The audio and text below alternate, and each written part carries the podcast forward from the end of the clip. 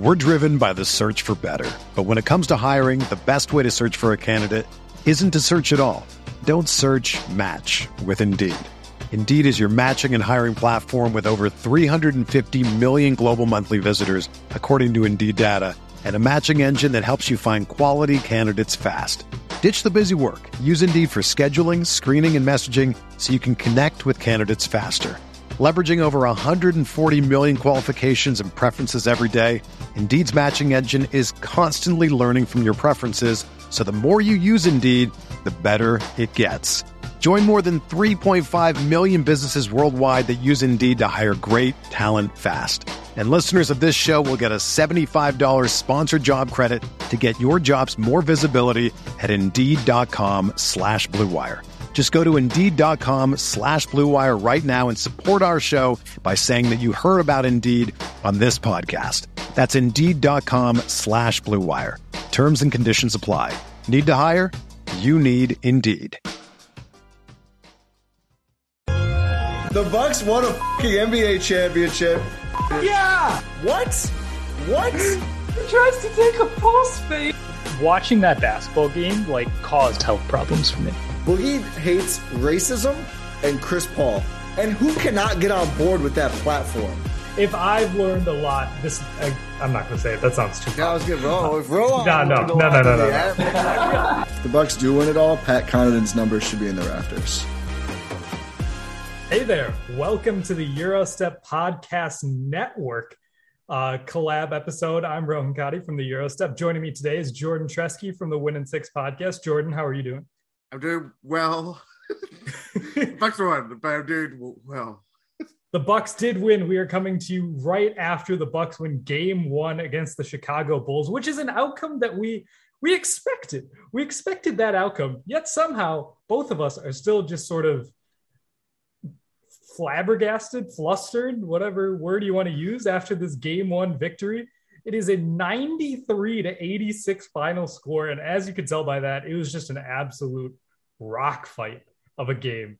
Uh, the Bucks came out strong. It was a strong first quarter, but the Bulls, the Bulls chipped away. The Bucks chipped away at themselves. The Bulls chipped away at themselves. They both chipped away at each other. Uh, I, I think that's just, I, I don't know. That's that's sort of what happened here in this game.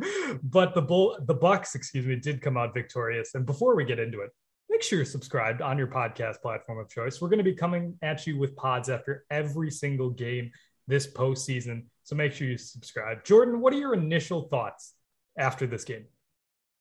Um, Bucks playoff basketball. We're back. We are back. Um, yeah, I was settling in, easing in first quarter. Oh, this is gravy. This is kind of what we thought about when you listen to our uh, series preview pod and kind of general Bucks playoff preview pod. We're looking at this series kind of being a cakewalk. Um, that might put it mildly, depending on how you view it. Um, the first quarter was great. Uh, the rest of it, it, it there was some waves. Um, got a little rocky. We got we got stranded in low tides, high tides, whatever you want to call it. Um, but the end result was positive. A lot like a lot of games last year. That's what it, the overwhelming feeling that I had. It was like, okay, these things, the you can't be mad at the outcome. You can't be mad with Giannis being Giannis or you know certain role players like Brook and Bobby, uh, Jrue really closing it late in the fourth quarter.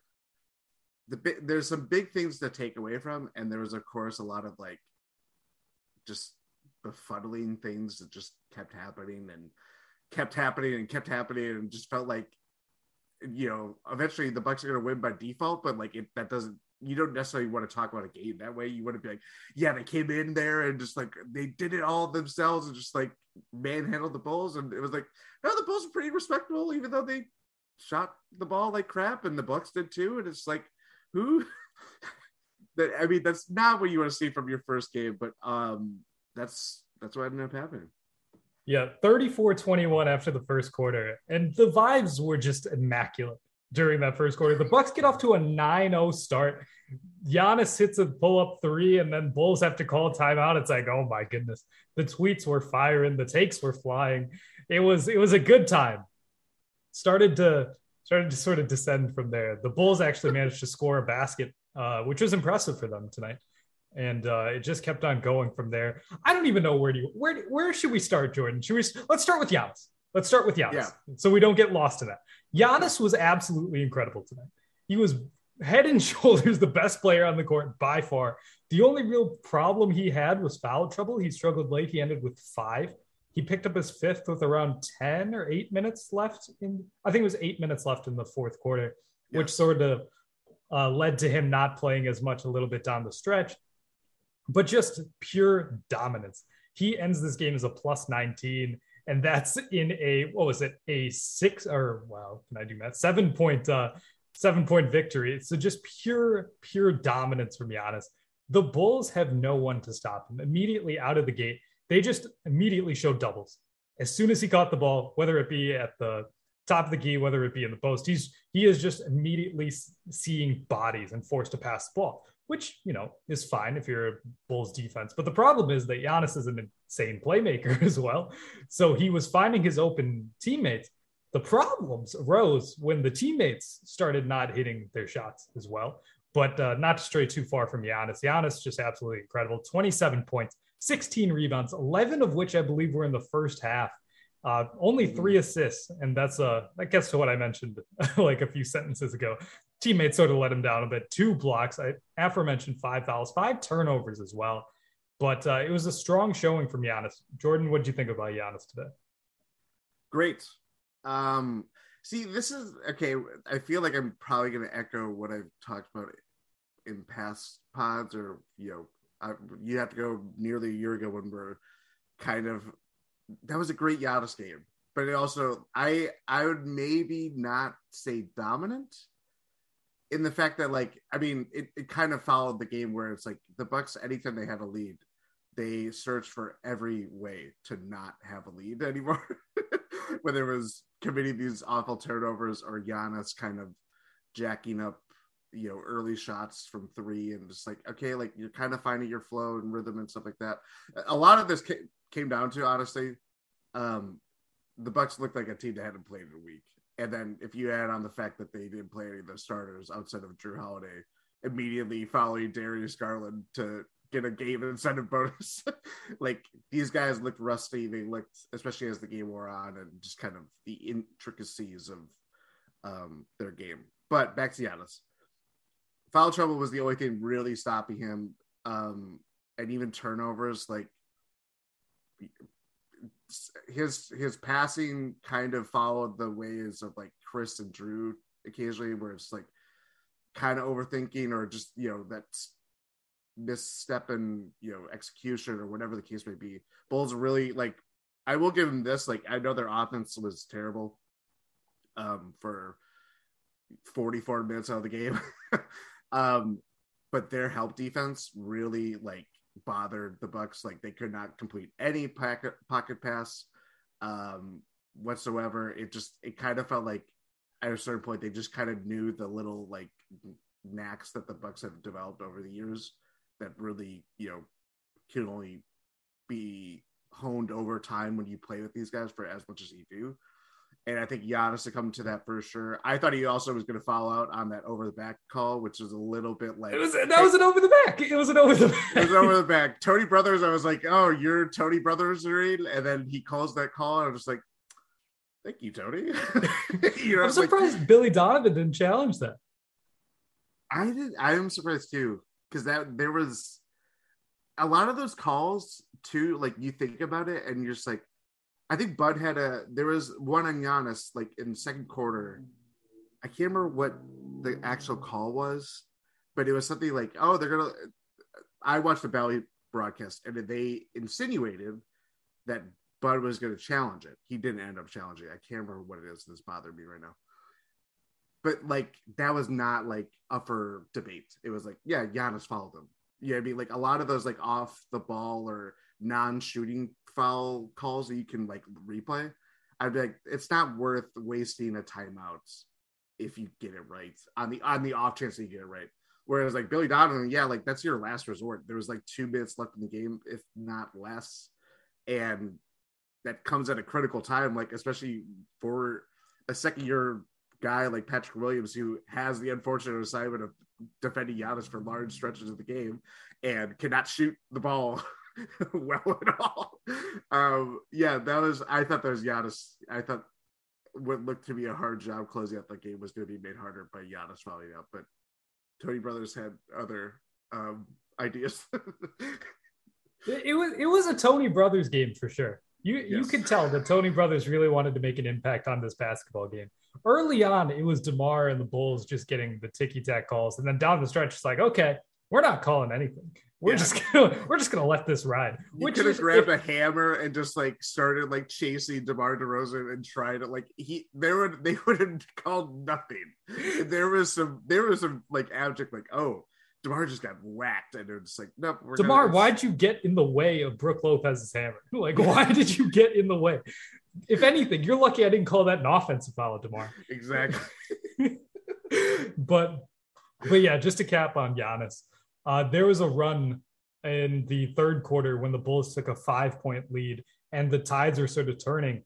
Giannis comes back into the game, immediately finds Jrue Holiday for a layup, immediately scores on his own, and the Bucks take the lead back. And that sort of felt like a momentum shifter. Uh, though the Bucks did give up the lead again in the fourth quarter, but in that moment, it was a it was a momentum shifter. Just Giannis and his presence in this game was just it was felt, it was palpable what he was doing to the Bulls on the basketball court tonight. So I'm glad we started with him because, uh, yeah, if we want to talk about the rest, uh, should we should we should we alternate? Where should we go from here? Should we talk Khris and Jrue and get it out of the way? Yeah, let's do it. Yeah.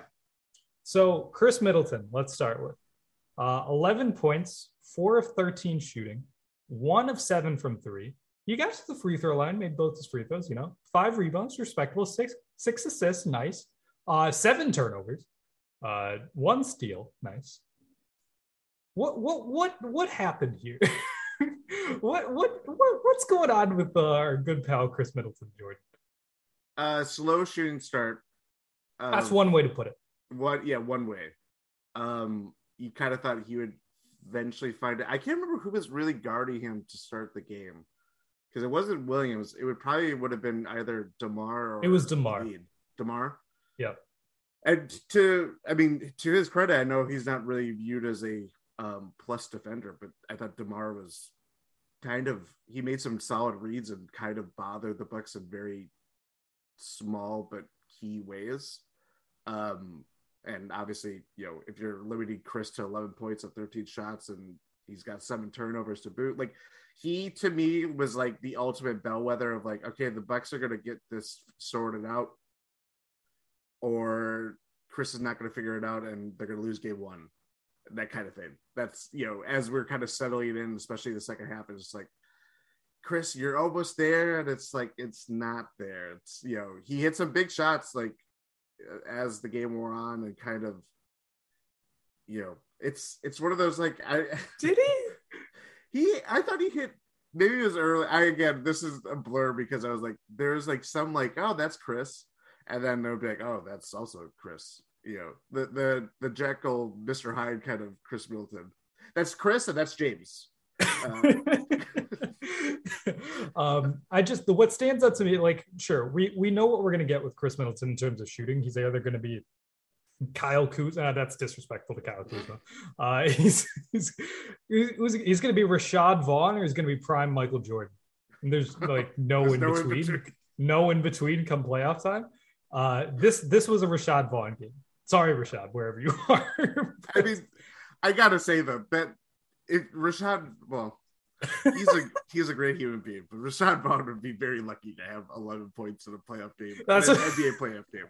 I know he's an MVP and I believe the some European league, but yeah, he was. Shout out to Rashad, man. but sure, we, we know what we're gonna get in terms of shooting performances. It's the turnovers that really, really bothered me.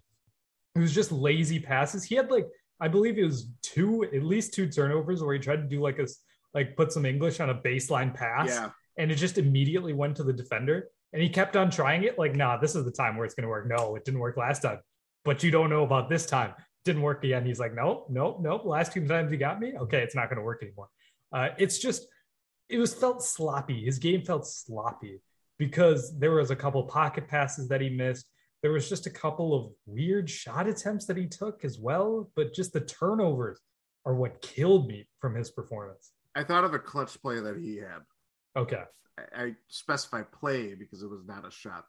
The um outlet pass to Zach LaVine that he weirdly kind of like I don't know what he was trying to do, but he kind of tried to do like a little like showboat kind of layup, and Khris is like, "Yeah, I'm gonna try to draw a charge because you don't know what you're doing right now," and it, that was probably the the biggest like energy. Which was also player. a block, by the way. That was definitely a block. Khris was sliding.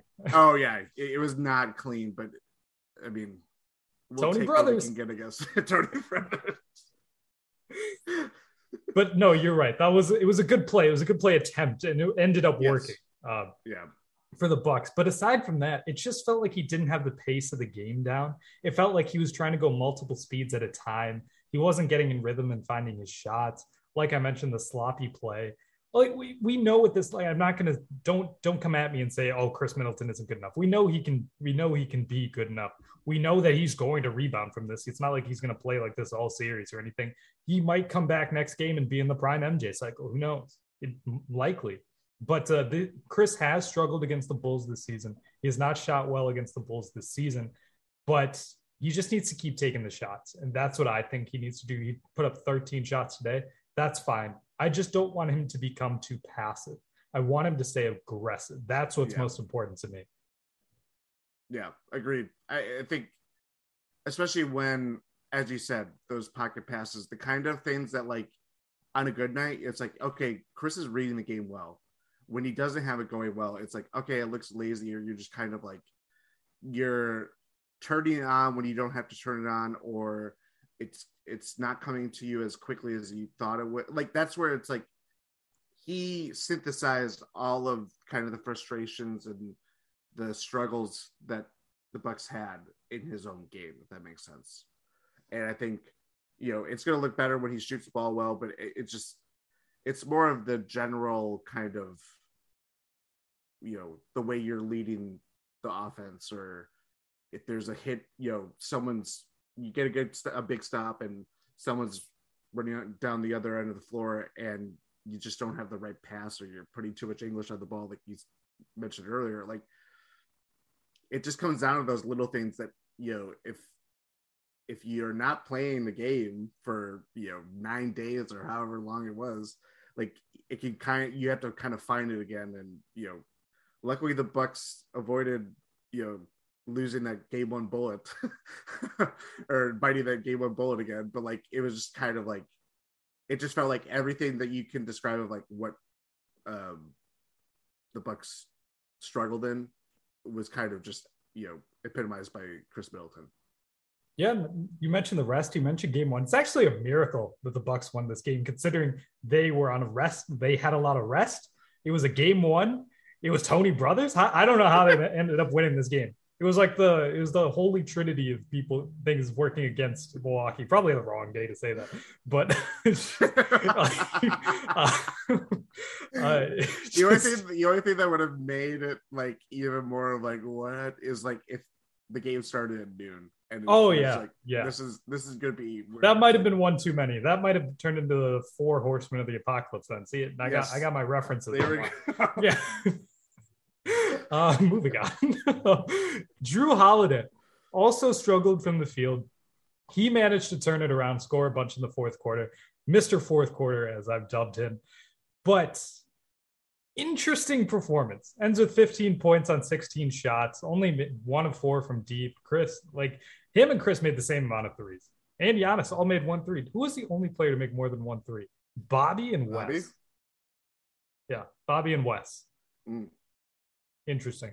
But Jrue Holiday, I did not feel like it was a super, super impactful game from Jrue Holiday on either end. Um, I don't, I don't, I would agree with you offensively. I mean, again, you know, he's an NBA champion. He's an Olympic gold medalist. But we know how the some of the playoff games were last year, where it's like Jrue's five for 23, but the three of those five came at like, you know, fourth quarter or overtime, like that game seven against the Nets or whatever the stat was. Again, I think he only had six points in the first three quarters.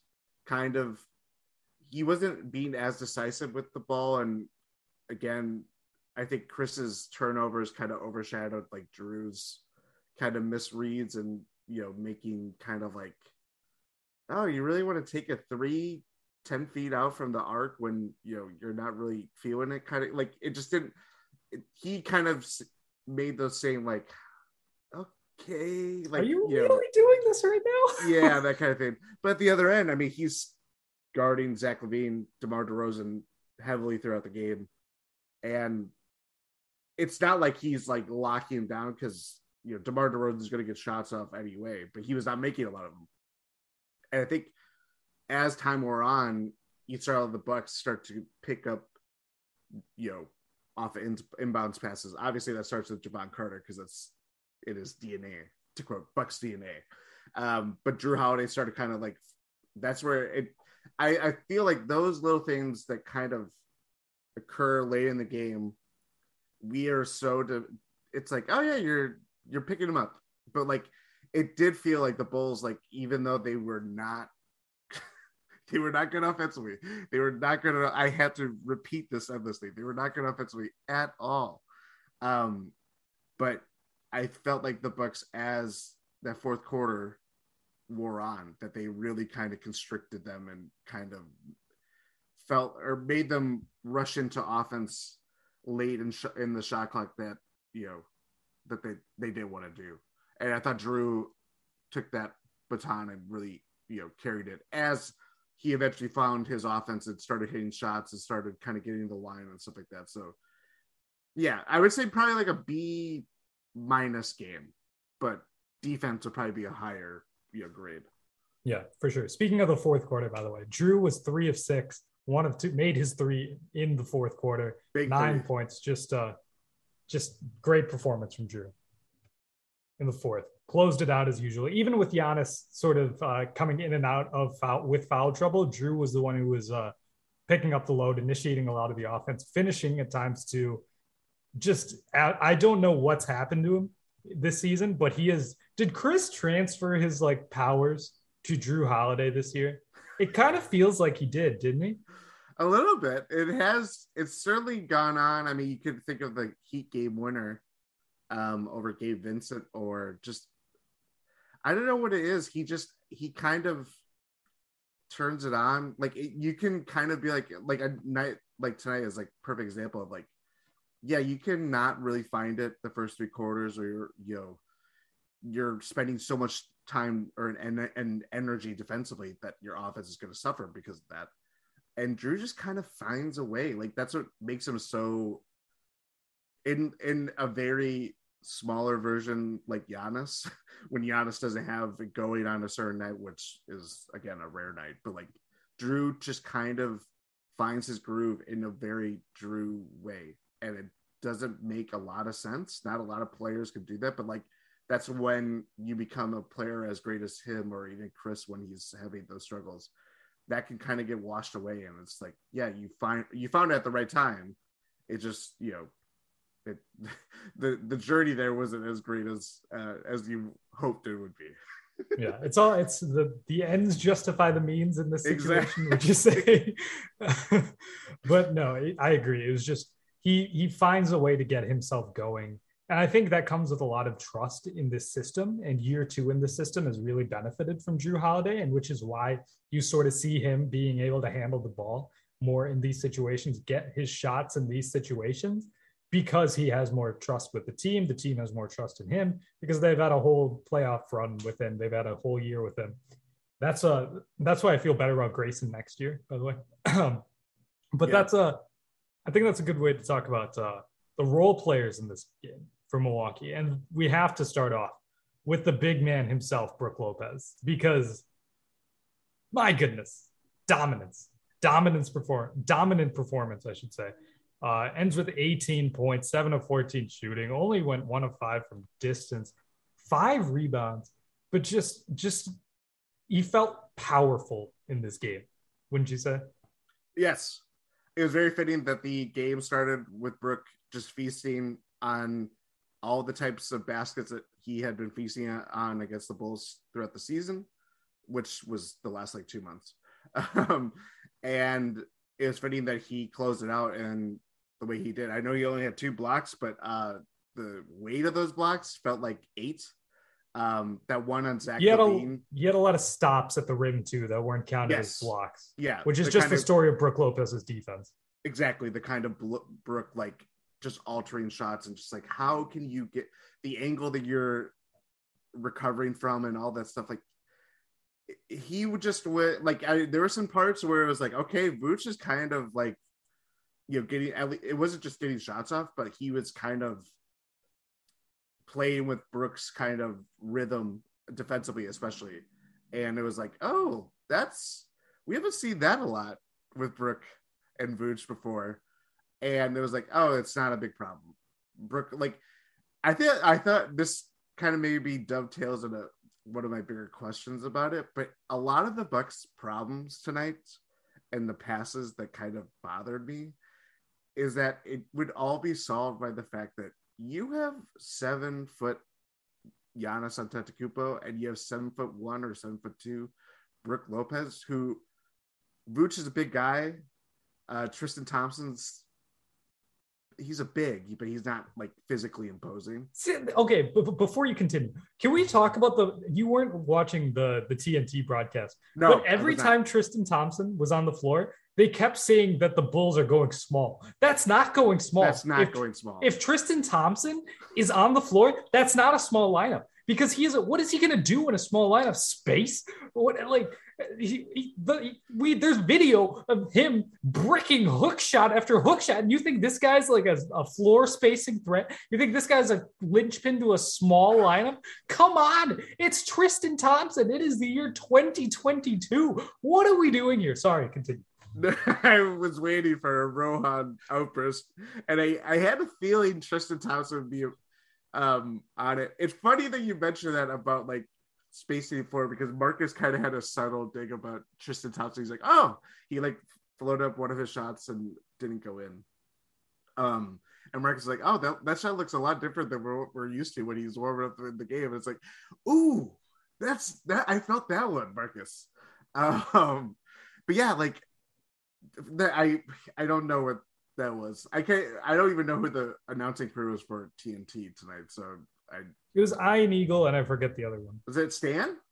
No, it wasn't. Antetokounmpo? Kumpo. Kwampa? um, no. I, I to to my point though of like, it just felt like a lot of the Bucks' problems would have just been solved with like, let's pull it. Let's just run lobs. Just throw it up in the rim and have. I mean, I'm. This is me simplifying the NBA offense. This is why I'm not a, a an NBA head coach. But it, it it just was like you have Giannis, you have Brook, who are just getting what they want at or you know near the rim, and it just kind of like use your size, use your athleticism and vertical uh explosion. Obviously, more so in Giannis's case, and it was just like I thought like they the Bulls really clamped down on you know the kind of dunker spot off ball movement that the Bucks really have excelled at in the last couple of years. Uh, maybe not yeah, uh, subtle um, plot line. Josh Longstaff, a former Bucks assistant coach, Yeah. kind of knows what Bud wants to do and stuff like that. Like that's not an insignificant note in uh, in a series like this. Um, but that kind of neutralized Brook and it, it forced him to play out in the corner, played more three point Brook, which yeah, it helps with spacing and stuff like that. But also, I mean, we've seen it before. I don't think that I don't think that's always the best use of Brook in some cases, depending on the lineup versus you know you're throwing out there. And it just kind of you know it doesn't it, it it solves the the structure element, but it doesn't necessarily elevate the people that are putting the structure together. If that analogy makes sense. So when Brook kind of comes in at you know a very opportune time and when the Bucks need it most. Um, he's just again feisty on the rim, throwing up these junk shots, and it's hitting down for an and one, and Fiserv looks like it's going crazy, and it's like he just solves a lot of problems that the Bucks you know had throughout the year, obviously, and just you you start to see what they miss, and then now that he's playing as good as he has been, and just playing like vintage Brook, like a night like tonight, it it's not like it's that crazy because this is ha- he's been here for four years and we've seen greater performances and stuff like that. But like the the moment of the weight of what the Bucks are going through for a lot of the second half, it was just like, oh, this is what Brook solves. This is what Brook brings, and it just like it just fits like a snug glove. I thought it was fitting that one of the game icing shots was a, a Brook Lopez and one uh, to mm-hmm. really increase the lead at the end. And like you mentioned, they opened the scoring with them. Uh, to your point on lobs, uh, I do, I agree with that. I think that would that would help a lot, just vertical spacing, especially against a guy like Vooch uh, and Tristan Thompson, who's not a big apparently, uh, but like who who's throwing the passes? Like I don't yeah. want Khris. I don't want Khris Middleton to throw those passes. Give it to Bobby. or no, I'm joking. I'm joking. But yeah, Bobby Brook lobs. That would just Adam would Adam would never recover. Yeah, but it would. Adam also side note, but Adam was like, I don't know if the Bucks can win a rock fight through this playoff run. Well, we got it. We got yep. it out of the way. First game. they can still do it. They can definitely still do it. It helps that the Bulls shot themselves in the foot repeatedly and then yes. cut off their own foot and then just use their other foot and like tied it behind their back and then so, manage the, the the plot of Saw. Yes, that was yes, yes. yes. We're driven by the search for better, but when it comes to hiring, the best way to search for a candidate isn't to search at all. Don't search. Match with Indeed. Indeed is your matching and hiring platform with over 350 million global monthly visitors, according to Indeed data and a matching engine that helps you find quality candidates fast. Ditch the busy work. Use Indeed for scheduling, screening, and messaging so you can connect with candidates faster. Leveraging over 140 million qualifications and preferences every day, Indeed's matching engine is constantly learning from your preferences, so the more you use Indeed, the better it gets. Join more than 3.5 million businesses worldwide that use Indeed to hire great talent fast. And listeners of this show will get a $75 sponsored job credit to get your jobs more visibility at Indeed.com slash BlueWire. Just go to Indeed.com slash BlueWire right now and support our show by saying that you heard about Indeed on this podcast. That's Indeed.com slash BlueWire. Terms and conditions apply. Need to hire? You need Indeed. If you're a basketball junkie, then you know there's no better time of year than the NBA playoffs. Twice a week, JJ Redick is cooking on his podcast, The Old Man and the Three. He has guys come on in all stages of their careers to talk about the league and share stories you won't hear anywhere else, including Devin Booker on why he talks so much trash, Ray Allen's epic free throw competitions with LeBron in Miami, and the moment Tyrese Halliburton knew Pascal Siakam would be a good fit in Indy. In addition to player interviews, every Monday JJ breaks down the top three things happening around the NBA with unmatched analysis, not outlandish takes, and is often joined by masterminds of the game like Tim Legler to dive deep on rookie reports, trade breakdowns, and why is mean mugging now a tech? You won't find another outlet that covers the game as comprehensively and with such insight as JJ does it on The Old Man and the Three. Make this your companion podcast during the playoffs. Listen to The Old Man and the Three ad free on Wondery Plus or wherever you get your podcasts. You want to know a fun story? It's not a fun story at all. This is completely unrelated. Um, there was this one, like, so there were these guys, like, they were out, they were like drunk and stuff and they were having like a, a manly competition to see who could tolerate the most pain. One guy used a chainsaw, cut off his own foot, and it was like, oh yeah, beat that. Another guy chopped his own head off. It's I'm just gonna let that sit for a minute. So I guess that would be a weird way to describe game one of Bucks Bulls. It was. It's a perfect analogy. I it felt like, especially I know we're kind of getting off on tangents, but like it was so apparent, like the fourth quarter where I think Giannis is like officially in foul trouble, and it's like, who wants to win this game? Does anybody want to? Does does Alex Caruso, whose headband fits in a very it, it looks really weird. I think he just has an odd head. He has a very odd head, but I think it's also it's a black headband, so it kind of just like and he's very just like a white uh, epidermis. It just it looks really weird. anyway, there was like okay, Demar Derozan, you're putting up Demar Derozan shots. It's not going down. Zach LaVine, you're doing whatever it is you're doing. Vucevic, the moment that he bricked that layup late, and I was like, that's Twice. why Twice. twice. Yes, good, good point. It, it was- you needed as many bricks at the rim as you give up first round picks as the Mat or the Bulls did to get them from the Magic. Um, that's why you get Nikola Vucevic right there. I, yeah, it was just like I just felt like at, at a certain point I was like, does anybody want to win this game? And again, we're back to Bucks playoff basketball. We really are. I think in this in that analogy, the Bucks are the guy who chopped off the foot. The Bulls Yes. chopped their own head off. See, Yeah. it, it ties in. It's not just Seeing red, wrong. that that's the Bulls slogan. That obviously a lot of bloodshed right there in that Yes. scenario.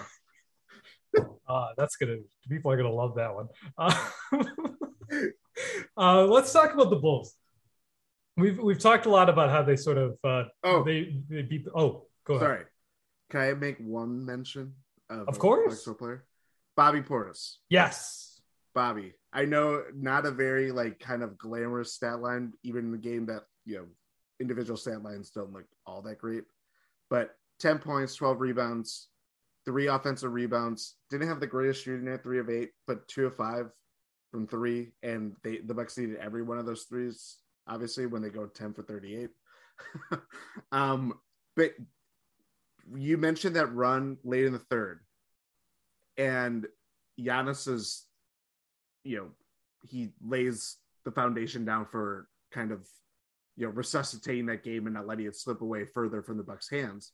But i just thought bobby kind of read the game really well. Like he yeah he didn't finish all that well but like it's the energy on the boards. It's he made really subtle like great defensive reads when they're switching and kind of like got his hands into passing lanes. And it's stuff that you wouldn't necessar- necessarily associate with bobby portis in a lot of ways, but like it's stuff like that that kind of you know it, it it's going to be an open case about like how d- well does Bobby play and how much can the Bucks lean on him this playoff run, which I know Adam has probably different thoughts than any you know of you, Ty, and I about it at this point.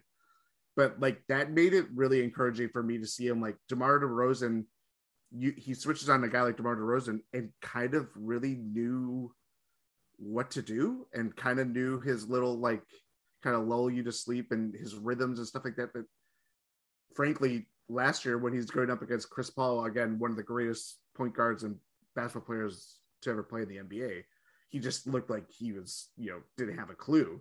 And this year it's like you're going up against a guy who's a professional scorer like DeMar DeRozan and knows how to, you know, work his way around opposing bigs like that who are slow footed. And he really held his own and just kind of, I don't know. I, I was really impressed by his game. And again, it's not going to wow you, but he would also, the Bucks were pl- minus one. Okay. It doesn't really help my case in that point, but, um, but it's it's around even. He was also a part of that third quarter collapse, like early in the quarter. Yes. So that minus one is actually pretty strong. yeah. Yeah. That's, that's a good point there too. But yeah, I, I felt like he, I mean, he's the only one that, yeah, only reserve that was in double figures, obviously. And the Bucks again, they needed every point that they could get from a guy like Bobby, and uh, obviously threes too that he hit. But just thought a very strong game from him in in ways that we don't really talk about with Bobby. Yeah, his reads were fantastic. He had two assists, but they were two beauties of an assist. One back cut, Jrue Holiday feeds him for a one handed dunk. And I believe another one was a kick out to a three, I believe, off of a face. That might have been to Brook, or either it might have been to Wes. One of the two. Yeah, But he, it was one of those situations where it's like, oh, Bobby's going to take the shot here. And it's like, no, he's actually passing out to a wide open three. So your point stands about like, he just read the game so well. I'm glad you brought him up. I guess we're going to stay with the Bucks here. Wes Matthews, strong performance. I know Adam in our chat said he wanted him to play more in this game. He logs, what is he logged 27 minutes of just shade under 27 minutes. Two or three from the field, which is from deep. It's Wes Matthews. Five rebounds, one assist. I thought he was fine. He got the primary DeMar DeRozan assignment early on. He got into like a bit of foul trouble. Uh, yes. What did he get? He only had two fouls, but those were both early. So they kind of shifted away from that a little bit. But I thought he did a pretty good job holding up. He did not make any mistakes really on either end of the floor. So I thought it was a strong performance from Wes Matthews. Yeah.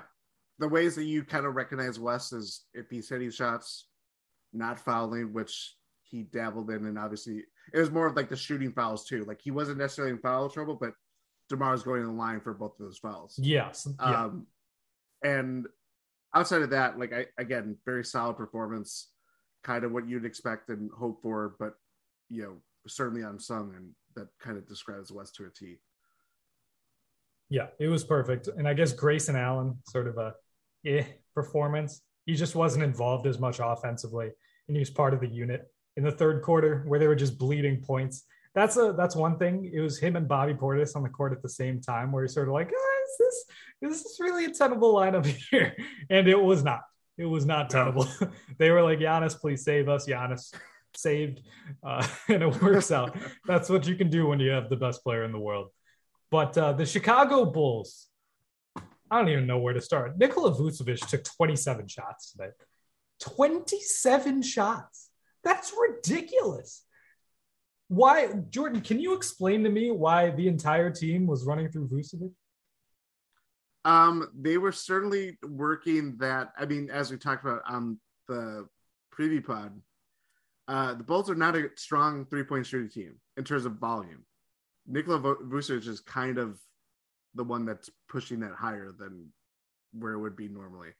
Um, and how many threes did he shoot? Ten. Yeah, he, yeah, he had ten. Um, he hit a big one. I think that gave the, one of the his Bulls two. a lead. One of his two. Um, yeah, just a lot of Vucevic. A lot it's of a lot. Vucevic. It was a lot. And it was yeah. he was the featured offensive player. It's not a situation he had more shots than Demar. Yes, exactly. He because it's not like they were just like he, he, wasn't finding shots in the rhythm of the game. They were setting him up to be yes. the guy that takes shots. And I'm like, what exactly are we doing here if we're the Chicago Bulls? Like, I get you want to exploit like the the three point uh, prowess, prowess in quotes of Nikola Vucevic. Uh, with just running pick and pops so you can stretch out Brook Lopez. Sure, I get that. I understand that. That was one of my keys for the Bulls if they wanted to have a chance to win this series. But just why is he posting up not, every five possessions? Uh, that was like that was yeah. Just any kind of like I know like you kind of get if you're a Bulls fan, you're kind of looking at small victories. This game was closer than anybody imagined, especially how it started. Um, and it just felt like I don't know. It just felt I, also the two shot disparity between DeMar DeRozan and Vucevic could be explained by him missing those two final shots uh, at the rim, which is just kind of fitting. Perfect. It's poetic yeah, justice. Poetic justice. But it was just it's just like yeah, it's a part a big part of your game plan. But as we talked about in the preview pod, like he's not he's as good as he's looked against the Bucks in that you know bubble uh, first round series, he's not equipped to shoot 10 times from three or you know largely be outside or kind of like outside inside kind of game that's not Vucevic. That's how this man traveled on a jumper because Jevon Carter scared him. And this is the guy yeah. taking the most shots on your team. There, it was just a weird. That was another. That was a weird moment and his moving he had a couple moving screens like i know that's when it was like getting really tight of like the game but like how they're calling it and it was just like he seems like a hard player to read because I literally don't know anything about Nikola Vucevic outside of the, of the fact that he plays basketball and has played basketball for a long time. But he just seems like a weird guy to like a hard guy to read, and he he didn't really seem fired up or like pissed off and any other like if it was going well or bad or whatever the case may be. And it was just like what is going on? Like He, this he is it- the Tim Duncan of our era. yes he is. Yeah again that's why you give you that's why you give up two first round picks for Nikola Vucevic And Wendell Carter Jr. and Wendell Carter and one other rookie or young player that I they forgot had already. yeah I forgot. yeah just bizarre kind of very bizarre Yeah. So I don't know if that's going to happen. It, might happen again. I think it game two. is Is I this the really their gameplay?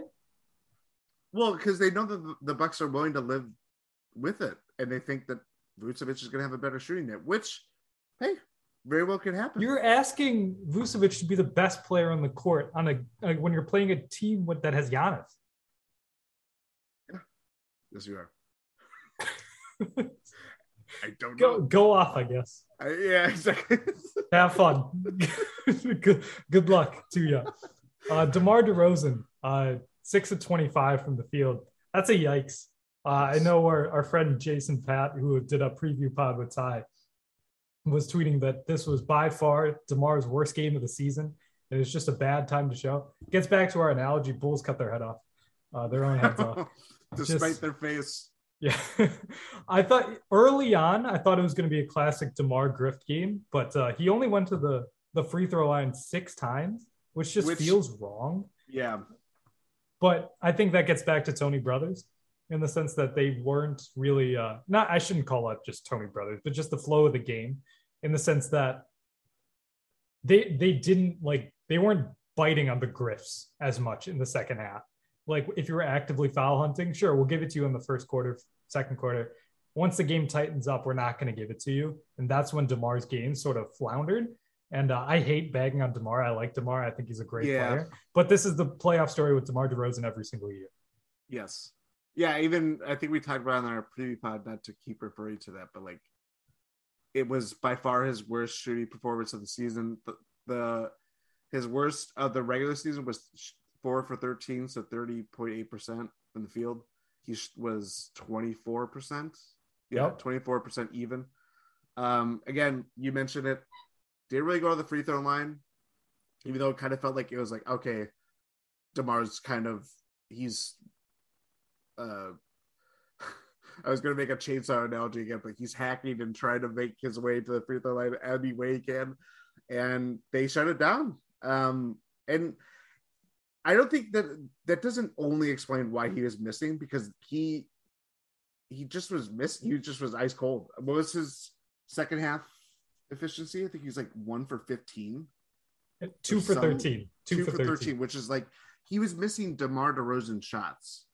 And again, like I don't like I I hate to kind of like fall back on these like well it's the playoffs and DeMar DeRozan always kind of like struggles, but when you see a game like tonight and he just doesn't have it and it's like I've seen this story before and it looks like this and it's like it sucks. It sucks. And like I'm not a Bulls fan, and I I'm pretty sure a lot of the people that are listening to me talk about this right now, they're like, why would we feel bad for DeMar DeRozan? I feel great- bad for DeMar, man. But when you see a guy like he's so good at what he does, and it just can, it's like watching Eric Bledsoe. It's like Eric Bledsoe is a good basketball player. He I think you're still in the talking to the wrong audience. Oh, I know, I know, but I'm just saying, like, it just it it is just very like. At a certain point, you're just like, oh, he just he cannot hit anything. He can't even hit rim. There was some shots just like he's just like balls. yeah, he was missing it completely.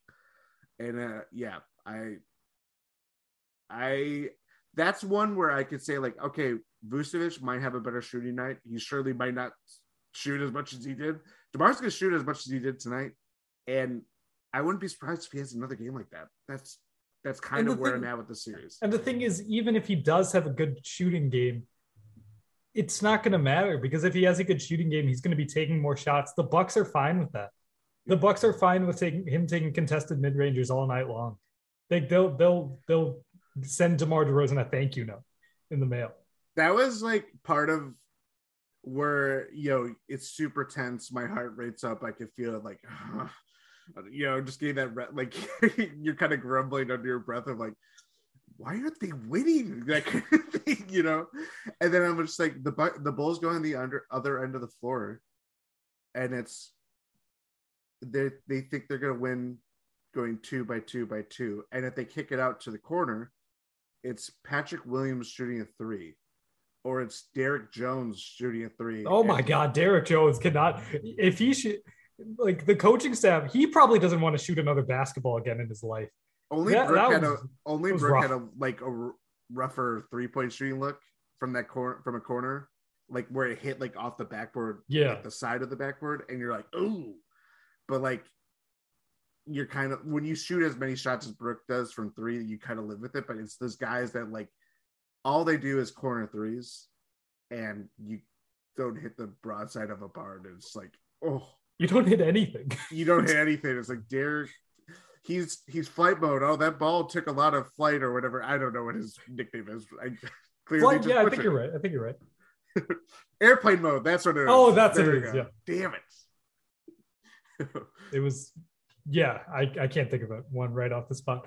But uh, one one player who I thought had the strongest performance from the Bulls was probably Alex Caruso. He was a defensive menace. Yeah. And a lot of Khris Middleton's struggles can probably be attributed to Alex Caruso and Khris Middleton. So I think, Aggie I on think Aggie crime.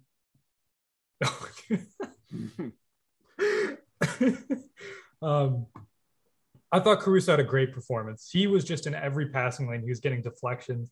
He was just bothering guys on defense. He was drawing offensive fouls. He he he had a great performance. He even hit a three. Good for him. yes, he did. Um, the other guy on the Bulls, I guess, is really worth mentioning is probably Zach LaVine. We should talk about Zach LaVine. Yes. We, we talked about him up top a bit, but just the he looks hampered. That knee injury just sucks so much for him, and you can tell. Uh, six of nineteen from the field, just didn't have it. He was forcing up shots. A lot of like a lot of his threes were sort of at the end in desperation time, so I'm not going to hold that against him. But it just felt like a game where he couldn't find any semblance of rhythm. The Bucks did a really good job of holding him out of transition. Uh, you mentioned that Khris Middleton charge earlier. They they did a good job of walling him off, barriering him off in the in in in fast break situations. So I I don't know where Zach really goes from here either. I guess he can shoot better, but he's not going to get into a rhythm. Certainly not against either Wes or Jrue. Too. It's Jrue Jrue drew the probably Yeah. uh, primary assignment on it. So Yes. you're, not going to get a ton on it. No. Um yeah. He had that again. Um it wasn't just Giannis hampered by foul trouble. He had he picked up a his third foul late in the first half, and it was just really stupid. Like he pushed Giannis like as they're kind of like not really in position, but they're close to the rim and you know, just in case. And it was just like, why? You know, especially when you watch how the game kind of unfolded and uh it's you're kind of going down those margins and something stupid like that like that really kind of came back and hurt the bulls and just kind of i don't know it just i i wouldn't be i i don't know like how to like really describe his performance other than just kind of like ugh. and to your point like he is clearly hampered by his knee injury um missed the last bucks game against the bulls like that Yep. like last week too like he just doesn't look like himself but i also just thought like he didn't really and for as much as like oh he had some big threes that, towards the end of the game as you mentioned and stuff like that it was just like what is that going to look like when or you know if demar turns it on or if Vooch has a better shooting night and doesn't shoot the ball as much as as he does like the the bulls big three got a lot of opportunities and looks and had plenty plenty of opportunity to steal away this game from the bucks and again we kind of keyed in on Zach LaVine going into this series about like he's never played a playoff game before. What does he look like in a playoff setting?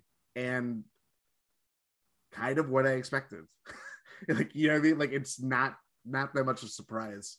Um yeah, just kind of very first playoff like game for a guy that is a good player but not a great player. For sure, we're we're starting to get some post game quotes as well. Uh, we've got uh, we've got one from Demar. Uh, no way in hell I shoot six for twenty five again. We'll see. we'll see about that one, Demar. Thoughts? yeah, I wouldn't want to put.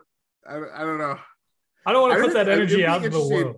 It would be interesting going back into his playoff like resume and his game logs and see if like I remember a lot of those Raptors games and he shot nearly as bad as he probably did tonight, if not worse. It's not great. It's not. I feel so bad. Maybe I think I think we're just too soft, Jordan. I think we we have we have two big hearts to to really to really hit to to be mean to the Bulls. So we feel bad. What do you okay? So I'll turn it on you because Okay. I feel like I'm I, you're hosting and I'm you know giving my opinion. I want to turn on you. How do the Bull the Bulls?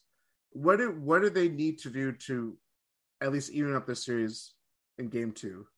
And more importantly, do they have an offense that can beat the Bucks? See, I was going to ask you that. So uh, I actually have, a, I have a semblance of what I want to say here. Uh, the quick answer is no, they don't really. This is this is an offense where if the Bulls really have their offense going, it's like what I mentioned earlier. You're just hitting contested mid rangers, and the Bucks are like, okay, cool, live with that. Because the Bucks, they're going to live with Zach LaVine and DeMar DeRozan taking contested mid rangers, and they're going to live with Alex Caruso, Patrick Williams, and uh, I don't know, Derrick Jones Jr. taking threes, taking corner threes. They're going to live with that. That's what they're going to be designed to give up. And if you're the Chicago Bulls, you're entirely reliant on actually making those things happen, which doesn't seem very likely to really happen at all, based on what we've seen all season, and especially based on what we saw game one. Because the the crux of this Bulls team is DeMar and Zach just absolutely eating. If they can't eat, they're finished. Do you think Vooch is going to put up 24 points again? He might, but he might need 37 shots to get there. You're going to live with that if you're Milwaukee. I, I don't I don't really see a path to the Bulls having a sustainable offense. The only reason the Bulls were in this game is because Milwaukee just they they they buxed. They they went full bucks. So that's Yes. that's okay, that's another path to, to success. Bucks going full bucks. Yes, because I mean, you see the Bucks go ten for thirty-eight from three, and we, you know, it, it that's a deja vu experience. It, it wouldn't be a Bucks playoff game if they weren't regressing to the mean from three.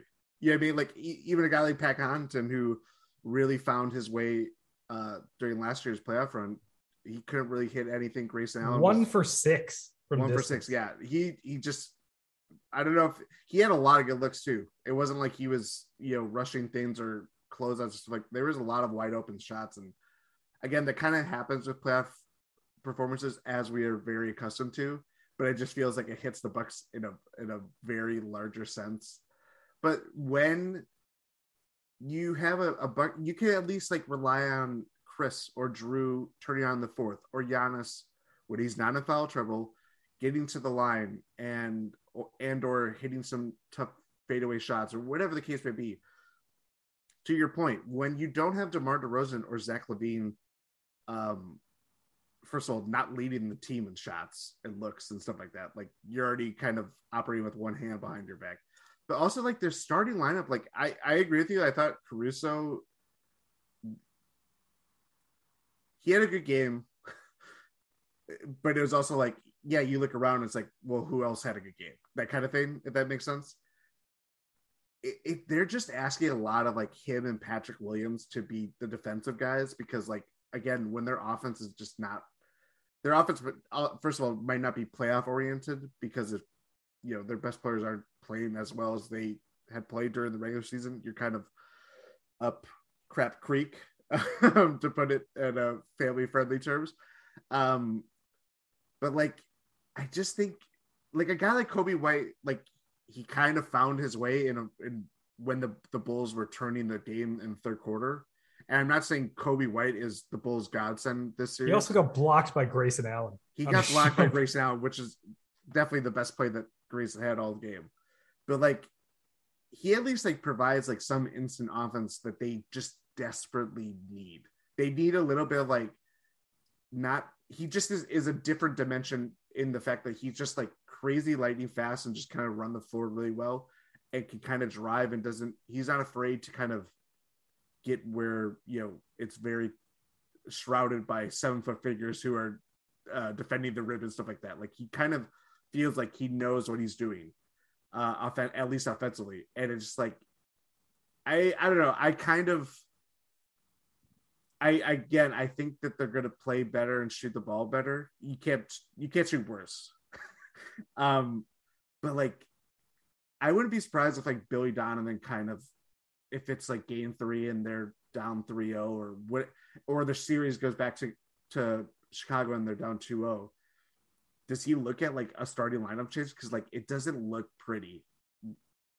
Uh and that's the least i could say about it. It definitely it definitely does not look pretty. Uh flipping flipping the table turning the tables? That's the that's the expression. Uh for milwaukee game two what do we really want to see here personally i want to see more khris middleton i want to see him get involved right away so we can find a rhythm right away that's what i want to see um, I think that's the biggest biggest key really for Milwaukee. Like you're not going Pat Connaughton's probably not going to shoot one of six from three again. You're not going to shoot 10 of 38 as a team again. Knock on wood. Knock on wood.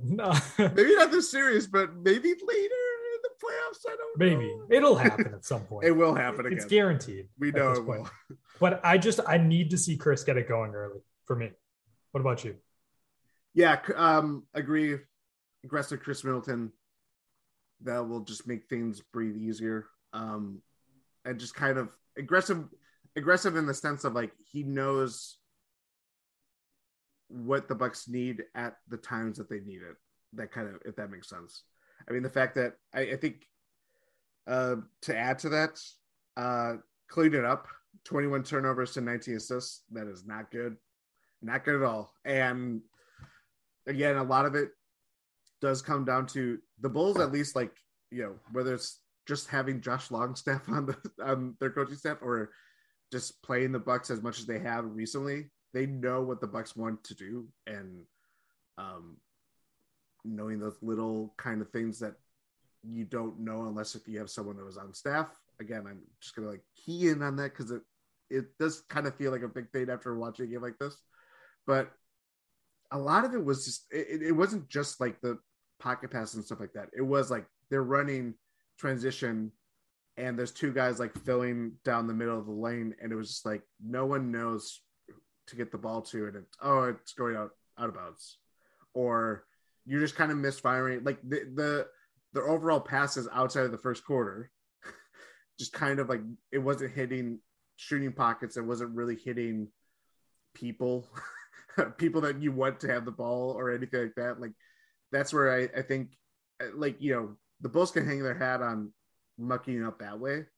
Um, they may not have the the horses or the offense to kind of really test the bucks um, in a lot of ways but I, again to your point like the the bucks gave the bulls more than they could chew and they still lost by seven in a game that the bucks played very terribly for Very three bad. quarters yes Yeah. I think I think to to simplify this a lot, do the first quarter thing twice this time. Maybe Yeah. not. ju- We're I'm not I'm- asking- I'm, not asking for a lot here. yeah we're, we're not asking for a perfect game this isn't you know clayton kershaw and it's the seventh inning or the eighth inning we're gonna pull him i mean even Yeah. then like that's good seven out of nine innings you got perfect that's that's good that's more than two-thirds Yeah. we're asking for two good quarters and that's Shout probably out gonna to win you cruising game for a bruising. exactly that's probably gonna win you the game if you get if you win two quarters pretty handily Let's yeah, let's say first, let's say third. Just do that, you're golden. yeah third quarter especially the third quarter we don't need to see Okay, maybe first and second quarter. we don't need to see the, another third quarter of like, oh, the Bulls fans are really loud now they're hitting threes. It's like, oh, this feels awful. Yeah, what do you what do you think of the Bulls fans? I'm not surprised. I, I th- again, this is going to come to territory when uh, the cities are what 95 miles away from each other, or Something like that. something like that. Like, I I don't know. Like, I kind of go back and forth because you just want to see Bucks fans and stuff like that, but like, it forces you to be on your feet and be on your game. And when the Bucks need, you know, this, it it there's no science to this. This is just like the you know your home court advantage and all that stuff. Like, you kind of need that, and whether it's Bulls fans counting down Giannis and misremembering that, oh yeah, they counted him down last year, and look what that happened, or look what happened to that. Um, I, I don't know. Like I think I would rather see Bucks fans and you know having the time of their lives and doing stuff like that. But I do think like I I'm not again. I'm just not surprised at like what it looks like and what it so- more so sounds like. Yeah. The- all the Bucks fans were in the Deer District All Access with their NFT. That's that's true. Yeah, that didn't work out so well for them, did it? No, not not that it looked like. Nope. Good job.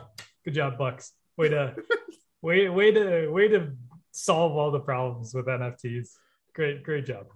Uh, hats off all around. I'm gonna stop talking. Uh, did we? Is there anything else we need to hit about this game about this series going forward? Um, We've got our chainsaw movie references. We've got our story references. Uh, we've got actual basketball analysis. I don't know what else you could ask for. it's it's gonna be an interesting couple days. I, the Bucks have a lot to clean up. Yeah, they won the game. Um, but yeah, we touched on a lot of it, and just like it was, it was a bigger test than anyone could have imagined, and they passed it. But it was, you know, you got a seventy on the test, and you're coming back after school and talking to the teacher like, "Can I re- take a retest?" that kind of that kind of test. Uh, is there? Uh, is this the closest game of the series? Do you think? That was actually another question that I forgot that I wanted to ask, and you asked it. Um, I see this game was close in the fact that again, I was openly wondering, does anybody want to win this game? So there might be closer games and that they're going to be a little bit more competitive. Like people are hitting shots. Like that's where we we went through this last year, and it's like that game three against the Nets that mentally broke you at one point, or like Yep. I, I, did I, I don't I was prepping to say this on the pod, but uh, I don't know if I actually mentioned this on the pod, but like we talk about game six and Giannis scoring 50, and it's like that is like that is our moment as Bucks fans for waiting 50 years to win a title. They also committed 18 turnovers and the game was really bad. It like it made again, it was not a great game. No one could score in that game for the first like five minutes. Exactly. Yeah. The but again, actually, very interesting parallels because the Bucks went up crazy big and they they started losing in the second quarter. It's like they're gonna squander their you know this game and all this stuff. And it was kind of like that. There's a lot more free throws than the Bucks, um, more so Giannis. Um, but it was kind of like that parallel of like you felt like it was in the bag early and no, the bag was a bigger bag, or like it was like a present that just kind of like rimmed out and then went out of the bag. I had to stop using analogies. It's too late to use analogies. Um, but again, I, I I do think we t- we kind of like to my larger point of this is like we kind of like hold playoff basketball as like this is the best it will be. There people are hitting shots and like the the the gravity of the situation is going to look yeah, we kind of hold it up to this like picture of like it's amazing. It's great. It's just like it, this is how basketball should be played all the time. And it's like you realize both teams had a combined um 32 turn- turnovers uh 21 of which were the bucks. Like it it's not it's not like this great game. It's like this is how basketball should be played. It's like yeah that looks like crap sometimes. Like i don't want to watch this all the time. Basketball is just basketball. It's just like you know it's it i don't know. I don't know what my point is with that but it's just like you got i got thrust into that memory of like oh yeah it, playoff basketball can look like this sometimes. It Yeah, it doesn't can look just- pretty. It, it, it can be the ugliest thing, but what matters is the victory. And the Yes. Bucks came out victorious in this game.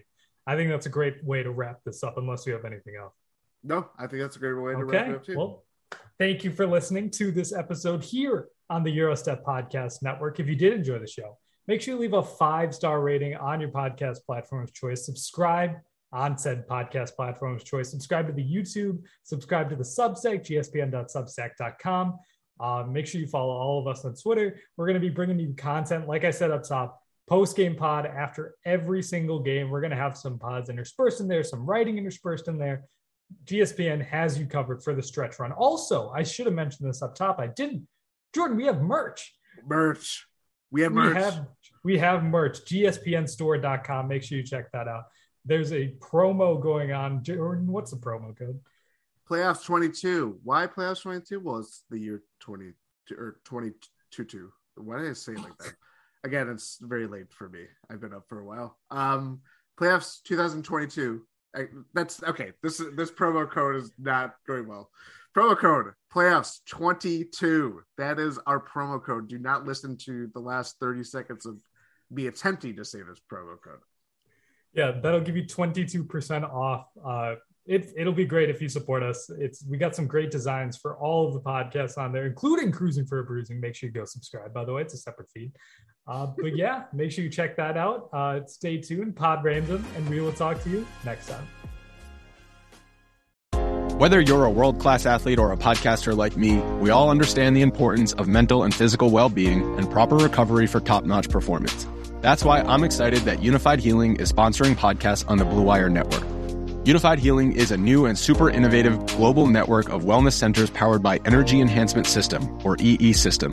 If you haven't heard of the EE System yet, then you'll want to listen up. This technology promotes wellness, deep relaxation, purification, and rejuvenation. Wherever you are across the globe, access to a center is easy and affordable. Interested in experiencing the EE System technology for yourself? Go to unifydhealing.com slash bluewire to learn more and find a center near you. That's unifyd, U-N-I-F-Y-D, healing.com slash bluewire. No material or testimonials on the Unifyd Healing website are intended to be viewed as medical advice or a substitute for professional medical advice, diagnosis, or treatment. Always seek the advice of your physician or other qualified healthcare provider with any questions you may have regarding a medical condition or treatment and before undertaking a new healthcare regimen, including EE system.